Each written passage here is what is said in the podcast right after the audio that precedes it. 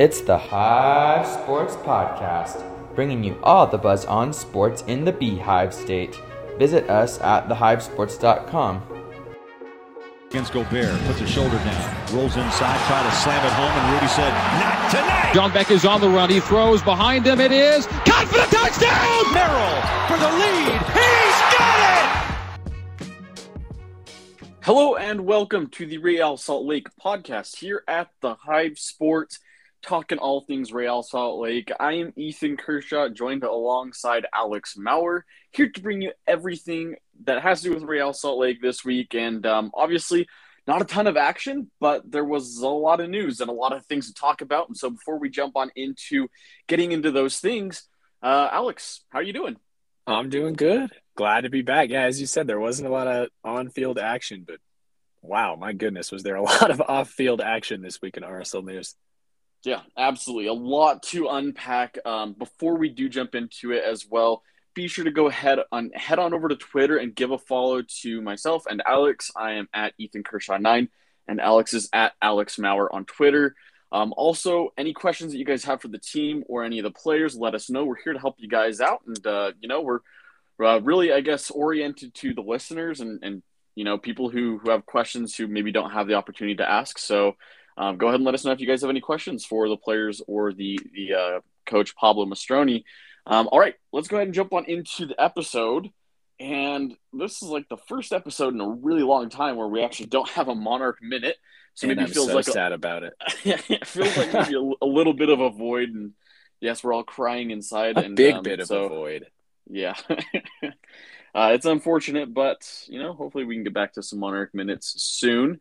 But we do have a bigger game to talk about, and that is the SKC game that happened on Sunday. So, if you remember in the last episode that we kind of talked about the preview for this game, leading up to it, it was an all or nothing game, win or go home, essentially a playoff game for Real Salt Lake. Um, very tense game all throughout, and as we hopefully know, hopefully you all know, hopefully y'all watch this game.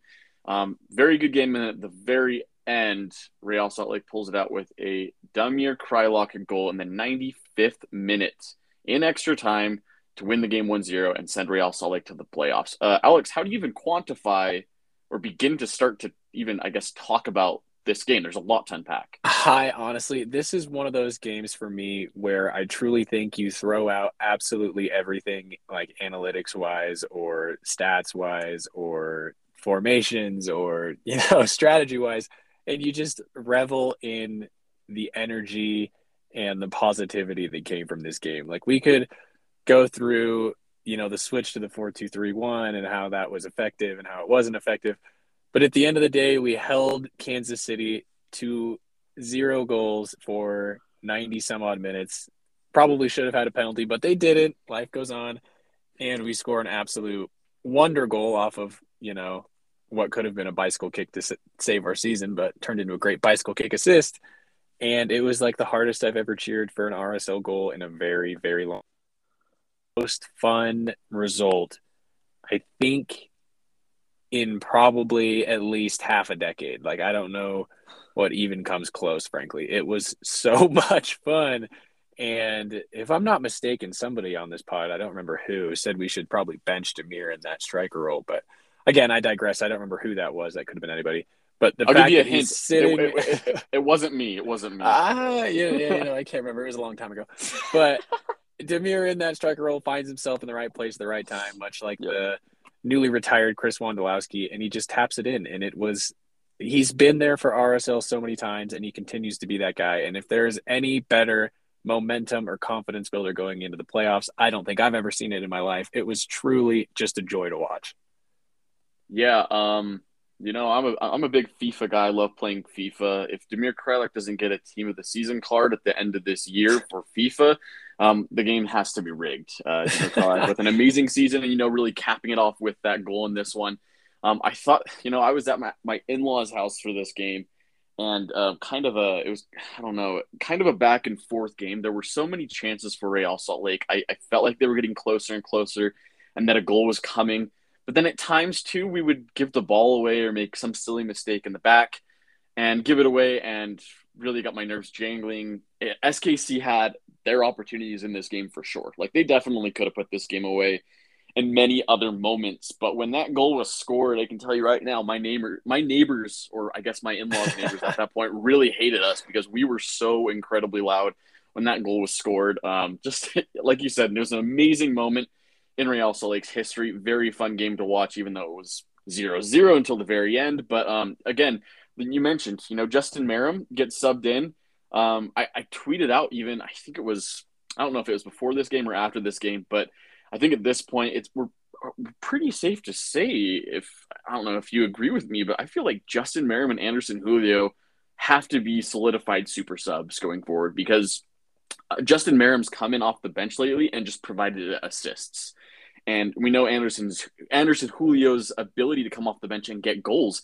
And so, I mean, honestly, like Pablo's been starting these guys on and off in the starting lineup throughout the year, but we've seen them be most effective coming in off the bench. And so I think that maybe the starting role, then that one spot that's left in the starting lineup maybe belongs to Jonathan Menendez. I'm guessing Pablo's probably going to start Maikel Chang there a couple of times. I actually prefer Jonathan Menendez at that spot.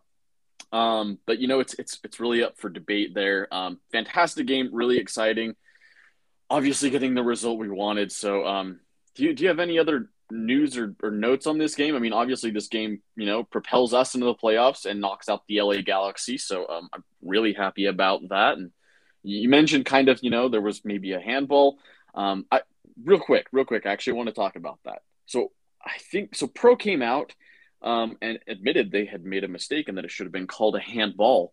Um, on the replay, for me at least, there are two angles that they show the replay at. Okay, the first replay, I could have sworn I, I every time I had watched it, it looked like the ball bounces off Roger Espinoza's chest before it even touches Justen Glad's hand. But then in the second replay, it looks like it touches Justen Glad's hand.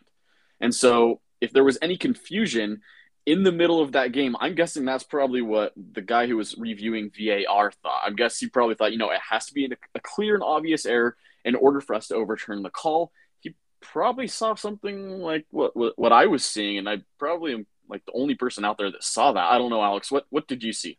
I truly believe if that ball had gone out of bounds any sooner than it did, this the, the official would have gone to VAR and it would have been a handball. But the fact that it stayed in bounds for so long after the initial what I believe was an infraction, it allowed the VAR to conclude that there was no mistake and that we could play on. I think if that ball gets immediately punted out of bounds by Ochoa, I think the center ref Ted Unkel goes straight to VAR and it's given as a penalty. So I you know what? Sometimes the ball bounces your way, sometimes it doesn't. Sometimes calls go with you, and sometimes they don't. I think it was a handball. I think if that had happened in the Kansas City box and it wasn't called, I would have lost my mind and said we lost our season to poor officiating. So I understand the frustration because Justin comes down, and even if it's not deliberate, I mean, he, he, he looks like he straight up palms the ball and puts it further to David Ochoa and takes it out of Roger Espinoza's path. So I would say, I mean, I have a really hard time thinking that's anything other than a complete handball. I don't know how it doesn't get called. You can say it was, I mean, you can't even really say his hand was in a natural position. I mean, that's what I'm trying to grasp at straws here. I mean, he was coming down kind of flailing a little bit and just smacks it. I think it's, I think it was a clear handball, but I don't know. To your earlier point about what I had for notes on this game, it's just in yeah. Sharpie, all caps, it just says Marcelo Silva because he came in. Yeah first game in about two and a half months, something like that, maybe two months since suffering that injury in an absolute must win environment. Pitches a shutout and has, I think, probably the best game out of any RSL player outside maybe Damir. He was constantly putting out fires. He looked incredibly comfortable back there. And I think he's looked much better than Justen Glad has this season. I think going into the playoffs, Justin might be our weak link along the back line because he has been getting turned – just inside out by you know Cade Cowell was one, um, Sebastian Blanco was another. In this game, he had one weird one where he tried to kind of clear a ball, kind of didn't, and then he was in a foot race to, towards goal. He's been shaky. He's been really shaky, and you know in these big games we've seen him benched before, and I don't think that's the right scenario. I don't or situation. I don't want to see Erik Holt and Marcelo or anything like that. I do think it's Justin and Marcelo you know, as long as both of those guys are healthy. But it is it is a, a question mark for me along the back line because he has been relatively shaky. So I was glad to see Marcelo come in. I was glad there were only two center backs. you know, yeah. I was glad we were switching back to the four two three one. But um, yeah, that's kind of it for the game. And and in regards to that switch, I think Pablo deserves just a mountainous amount of credit for what he did. Because I mean, punting on what you've tried to create over the length of your tenure with the 352 in a very important game and kind of admitting you were maybe wrong about that and going back to what worked is something I don't think a lot of head coaches in this league would do. I think it takes, yeah. you know, kind of real guts to kind of admit you were wrong and move on in a different direction. So I, I applaud him for that. And we got the result and we made it into the playoffs. Yeah, and he said with the formation, he said, you know, it's been fun, um, you know, going with five in the back, letting guys fly forward on the attack, uh, get forward and score goals. And they were doing that, you know, scoring goals, also allowing a lot of goals. And he said, you know what, with this switch to this formation, it's a lot more of a, a disciplined formation and, uh, you know, a formation that allows us to play a lot better defensively. And so I thought that was very interesting that he commented that. And, you know, like you said, he's got a lot of guts to change to this formation um, for the last game of the season and, and go ahead and get that win. So, um, yeah, fantastic win by, by Real Salt Lake. So, um, as I had mentioned, knocks LA Galaxy out of the playoff race. We are then in. Yes, very happy actually that no Texas LA teams, no California teams in the playoffs. Yeah, I'm, I'm kind of happy about that. I'm not gonna lie, but I mean, disagree. happier that Real has has made it to the playoffs. So um, that was very exciting. So uh, obviously a lot of partying, a lot of celebration. We have a, a, ways to go still, obviously, to the MLS Cup, but just a, a fantastic moment uh, for Real Salt Lake players and fans alike. And um, and all this partying, it, it started kind kind of starts to die down a little bit throughout the week, and we're thinking, okay, well, then we'll we'll talk about the next game that Real has is the playoff game against Seattle, but it's uh, not for a, a bit, and so we're kind of thinking, all right, well, maybe we're not going to have anything else to talk about on the podcast. Maybe everything's died down, but no, how naive we all. were. Um, news comes out that it is very possible now that David Blitzer Group um, is is looking now to purchase Real Salt Lake. Uh, David Blitzer himself is a billionaire. Um, he and his group are looking to purchase the team. This we're probably going to have differing opinions or or thoughts, at least initial thoughts, I would say, um, on this here but I would like to hear your thoughts about if this actually does happen and the David Blitzer Group does purchase the Real Salt Lake team. Yeah, from multiple sources, it seems like it's just about a done deal. It seems like we're just, you know, dotting some I's and crossing some T's just to get this over the line. So I'm going to speak on it as if it's a done deal because I think that would be the most productive. And when the news first came out, I was very reactionary and I still kind of am in that phase. And I don't love it for the club for a few reasons. I've kind of come around to it, but for a few reasons, I don't know that this is going to be a great move.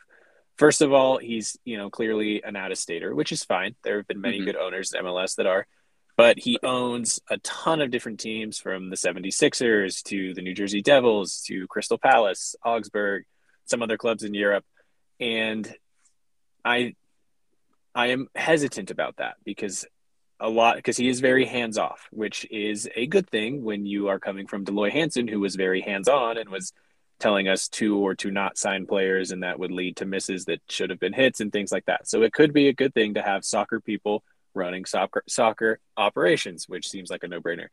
Mm-hmm. But also the one, I guess, the biggest caveat for me, aside from him, you know, making his wealth from private equity and certain Blackstone deals that are you know maybe less than morally fantastic but again it's hard to find a good morally you know upright billionaire right, right. i miss you.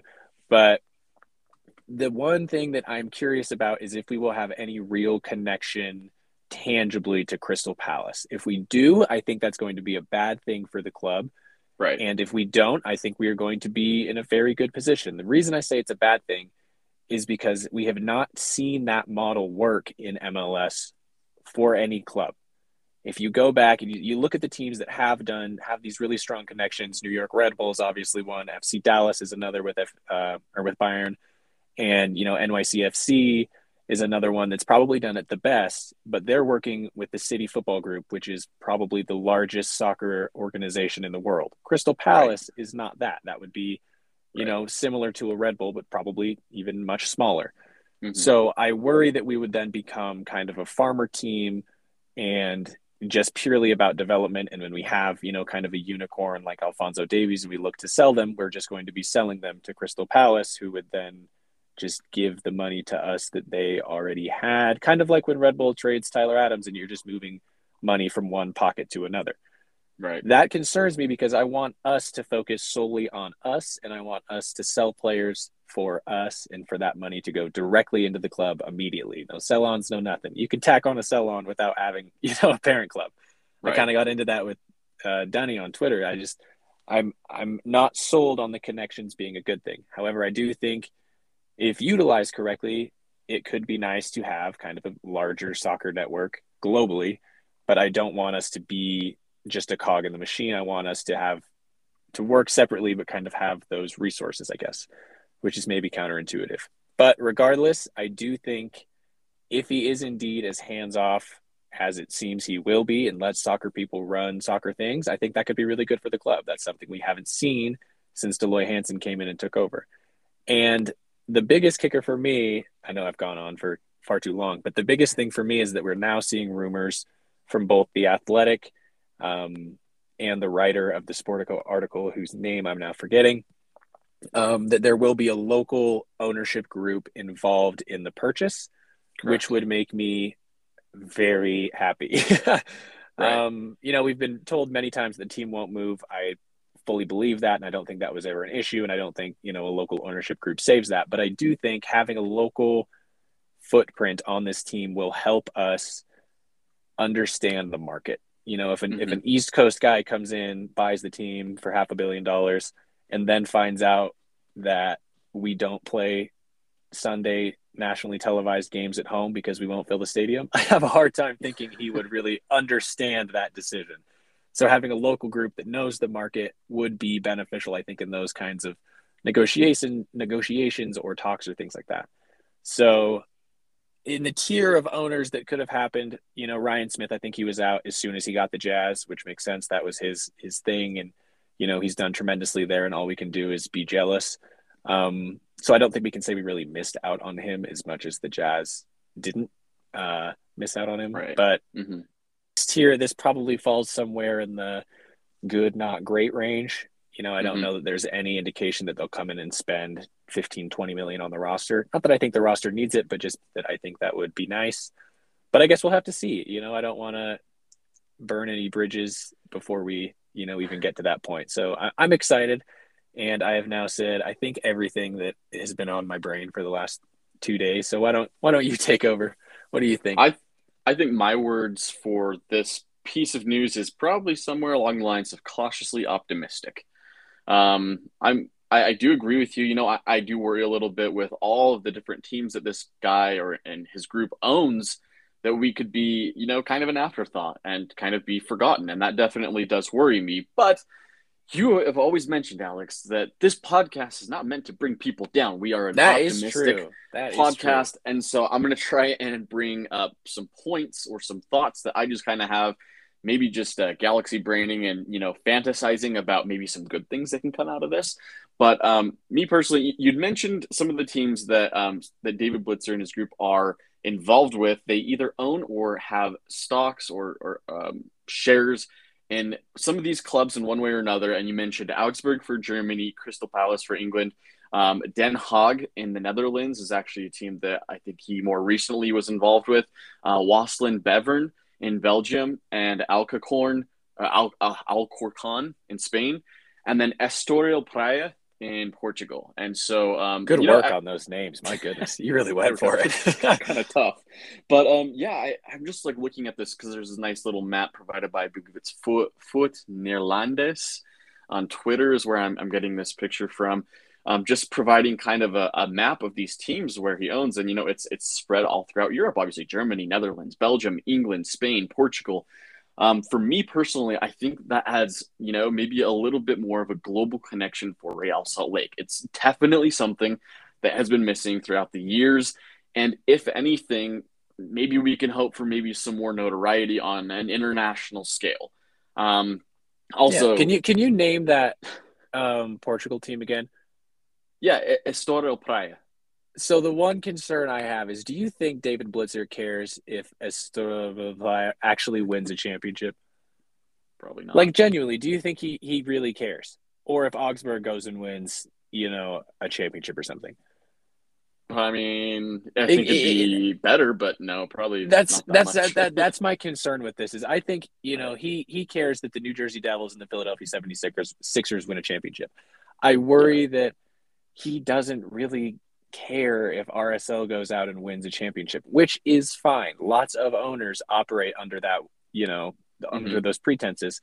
It's hard to get a super fan owner, which yeah. is okay, but if he's just going to be hands off and he also doesn't care if we win and all he's doing is just grabbing an asset that was worth you know 10 million dollars 10 years ago and is now you know half a billion dollar club right and he just wants to save it till after the world cup and sell it for 3 that's where i get a little bit concerned just that he owns so many things and he's so influential in this european sports sphere that rsl is just the low man on the totem pole that mean, is yeah, my one biggest concern. However, I think yeah. I think I don't you know we haven't seen that yet. He hasn't you know done anything, so we can't say definitively. But I wouldn't be surprised if he's the kind of owner that goes to maybe a game a season, mm-hmm. which again is fine. You can be successful in other ways, but I that's I just want to. And again, not to get Debbie down or anything, because I do want to be positive, but that is my one concern that I think my biggest concern, I guess, is that we'll just be the low man on the totem pole and mediocrity will be not rewarded but accepted. Yeah, I mean, you mentioned, you know, if he really cares about these these European soccer teams winning championships, he more wants these these teams over here, you know, with the 76ers. Um, you know, he cares kind of maybe more about the U.S. side of things, and you know, maybe that's the bright side we can look at. You know, our Real Salt Lake is a team located in the U.S. And so it's very possible that even though soccer isn't extremely True. high up on True. his totem pole, that maybe he's, you know, more United States focused and Real Salt Lake is in the U.S. So maybe he focuses more on Real Salt Lake than these other European teams, and that could be potentially a plus. But you know, like like you said, we have yet to see exactly what will happen. So that is kind of an interesting thing in play. Um, I also think that you know, as we mentioned, this this guy's no schmuck. He's got lots of money. Uh, he's a very rich guy, and um, you know, personally, I, I, you know, we, had talked about the the development in the academy program for Real Salt Lake throughout this season. It's been fantastic, and it's great uh, always to have players coming out of this academy, um, young talent. It's a fantastic thing, but at the same time, being 100% honest, you're not going to win a, an MLS title just completely out of homegrowns. It's almost impossible yeah, yeah, yeah. we do. see it. We see it with Dallas. I mean, you can yeah. have Ricardo Pepi, but you're only going to have him for maybe another year. Like it's mm-hmm. really, really hard to win now on youth.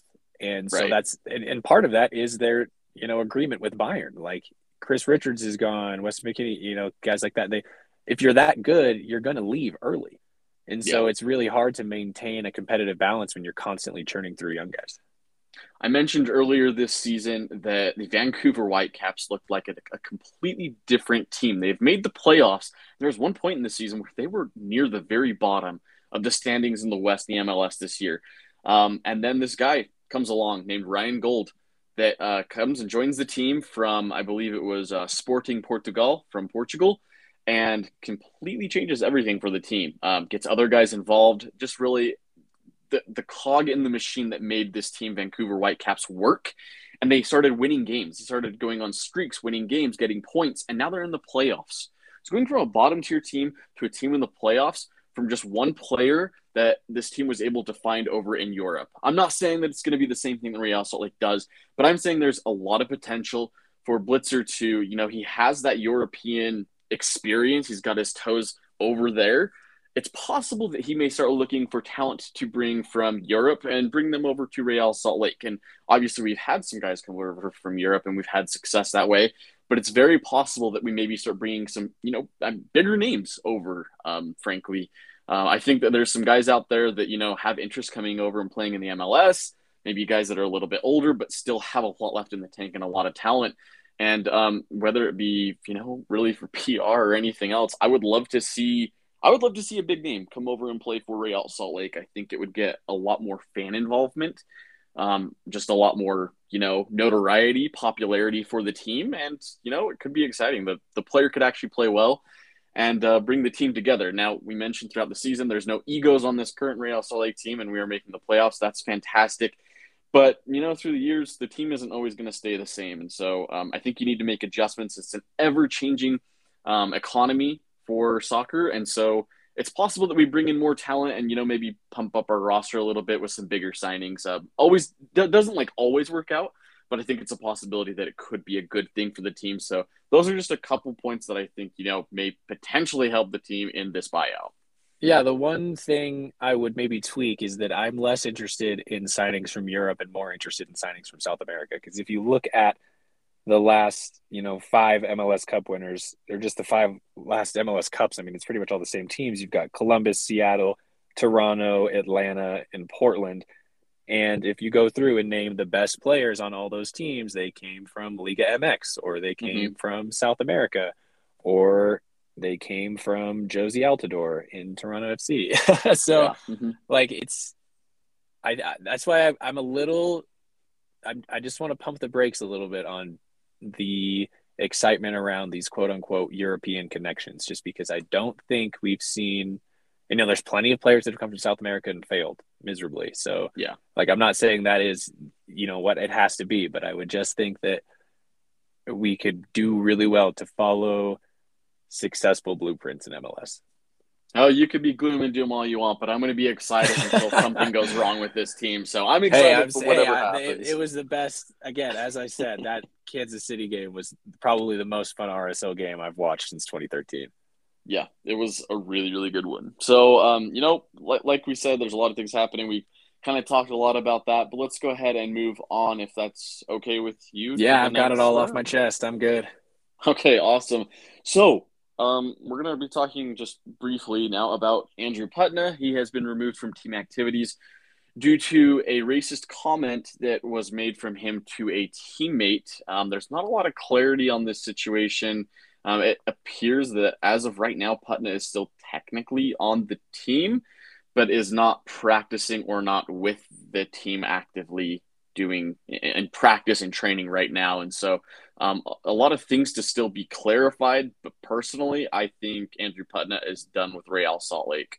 Yeah, as he, as he should be. You know, RSL Soapbox outlined that it was a, a racist comment made towards David Ochoa, who is obviously his direct peer on the team and your right. direct competition. And mm-hmm. if you are making racist comments, just like Loy, you got to get out of here. Like there should be absolutely no space for that within mm-hmm. this organization. And I'm really glad that the club handled it as swiftly as I think they have because you know they immediately removed him from practice. He hasn't been practicing yep. with the team since. He wasn't in team pictures. So yeah, get him out of here. We've got three Monarchs kids playing goalkeeper under the age of like 17 that mm-hmm. I think are all as good or better than Andrew Putna. So what is what is he doing? Get him out of here. That's it's just despicable that we've had so much of this of these types of conversations around the team. I, I'm just glad to see it handled well quickly. I think that was a really good moment from the club to see that it was, you know, I think done and dusted immediately, and I doubt he ever plays another game with RSL. Yeah, extremely unfortunate um, for the situation. But you know, looking forward with the team, um, David Ochoa has mentioned that he would like to play for Real Salt Lake for at least a couple more years. And so I figured that you know we maybe have Ochoa for the next little while. Dusnup backs him up, and then once Ochoa leaves the team in one way or another, whether it be for a bigger contract elsewhere or whatnot, um, you know, Dusnup's I, I, think projected to be the next guy up, and I'm totally yeah. And then Gavin Beaver slides right in behind him. There you go. Yep. So, uh, like you said, we, we have a line of goalkeepers. It's probably our deepest and strongest position, and you know, technically, probably youngest position. So, I mean, it was three teenagers. Yeah, at. they'd better be. Yeah, yeah, definitely. So, um, that'll be good. Again, you know, real unfortunate news, but um, yeah, it looks like Andrew Putna will be done with Real Salt Lake. Um, we're going to do a deeper dive in our next podcast. We need something to talk about in our next podcast. And so the next game won't be until actually Tuesday, November 23rd. So we've got a little over an entire week um, to kind of look at that that matchup, jump into it, dive a little bit deeper. But it's going to be Tuesday, November 23rd on the road at Seattle against the Sounders, 8:30 p.m. kickoff time. Um, games usually wait a little bit until kickoff, so it's usually probably going to be like eight thirty-seven local time kickoff for us. Um, but should be a really good game. Um, if I'm not mistaken, did I see that you got tickets to that game? I did, and I am very excited. I got work off and I got my coaching stipend from coaching a youth club, and I spent it all. And so I will be enjoying that from section 203, chanting with the away fans, and I truly cannot wait. But those uh, Thanksgiving flights were not free, I'll tell you that much. uh, I could only imagine. I mean, hey, you won't find a more committed bunch than you and I. I mean, props to you for props to you for getting. I mean, I, I know some of it may be a little bit of selfish reason, but at the same time, man, you're going to be there at the game, so props to you. a little bit selfish, and... a lot selfish. I'm just lucky. Hey, I've got a brother that just moved up there, so I've got free room and board. So that's luckily perfect. that that helped a little bit. And you know, I kind of got to use the excuse, "Oh, I want to come visit my brother." Like, no, no, we're just we're just uh, we're just going to the game. We're strictly there for the game. It's all business. That's your main reason, dude. Yeah, no, I totally understand. I'm really excited for you, and so I'll be there in spirit. But I'm excited for you to experience everything live. Um, obviously hoping for the best result, and like I said, we'll dive a little bit deeper on into that game next week. But right now, Alex, do you have any other comments or thoughts before we uh, go ahead and take off? Uh, Dos a Cero, let's go. That game was awesome. And Aaron Herrera deserves at least a bench spot on that team because we That's could true. not find great wide service from our outside backs. And I think, you know, if you're looking for a guy that did that better at MLS than anyone else, it's Aaron one. Herrera. So, yeah, but no, that game was awesome. But other than that, I think I think that's all I've got for you. Yeah, Herrera's still waiting for that call, so Gregg better get on his phone pretty soon. Call up Aaron Herrera. I agree with you. Yeah, because if be I'm not mistaken, condition. he was thinking about moving. Is that right? Yes, that's correct. That is yeah, correct. So Gregg needs to hurry up and get that taken care of because Aaron Herrera deserves a spot on that team. Yeah, I think if he plays for Guatemala, he could actually seriously hurt the team, or I guess hurt the U.S. playing for Guatemala yeah, and play awesome. so well for Guatemala. he would score and assist against the U.S. So that's my only concern for that one. But yeah, I agree. Get Aaron Herrera on Team USA. That should be like some sort of new movement or some sort of like new hashtag or something that we can kind of like save the crew. But exactly, yeah, yeah. And anything else that we missed, Alex? I think I think we got it all. I mean, it's it was a good, it was a crazy week to be an RSL fan. I mean, let's just again look back. We won our season on the last kick of our season. How awesome is that? We Woo! had we were totally written off. Every single pundit and expert put us at darn near the bottom of the Western Conference, and we made the playoffs when our head coach left us midseason, and now we get yeah. to play him in Seattle. It's going to be awesome. It is such a fun season. Like truly, the fact that we yeah. even get to enjoy one extra game this year is a monumental achievement for everyone at the club. And I am so excited that we get to just revel in this experience in this moment. And I truly think there are brighter days ahead. And I think yep. it's going to be, I think it's going to be an awesome finish to this year and an awesome 2022 for the club. I'm just, I'm stoked, man. I'm excited. I mean, after the last game that we watched for Real Salt Lake, if there's any team up to beat a Seattle team on the road, it's going to be this Real Salt Lake team. Yeah, and I um, actually think we match up well with the Seattle team, but I'm getting ahead yep. of myself. But I truly think we look pretty good against the Seattle team. hey, man, anything's possible. So, like I said, we'll, we'll dive deeper into that matchup this next week, talk more about some things for Real Salt Lake. But for now, that is all that we have for you all. So thank you all so much for listening to the Real Salt Lake podcast here at the Hive Sports. Once again, I'm Ethan Kershaw. Find me on Twitter at Ethan Kershaw9. With Alex Maurer, find him at Alex Maurer on Twitter. Thank you all for tuning in and listening today. Be sure to find us on Twitter, ask us any questions you may have. But until next time, we will talk to you all later. See ya. TheHiveSports.com has all the buzz on sports in the Beehive State, covering prep, college, pro, and church sports. No way, really? Okay, maybe not that last one. If you want to stay in the know about all things Jazz, Cougars, Aggies, and Utes, then this is the site for you. TheHiveSports.com. We may even feature your high school, so check us out today at TheHiveSports.com. You can also follow us on Twitter, Instagram, and Facebook. Check out TheHiveSports.com because we got the buzz.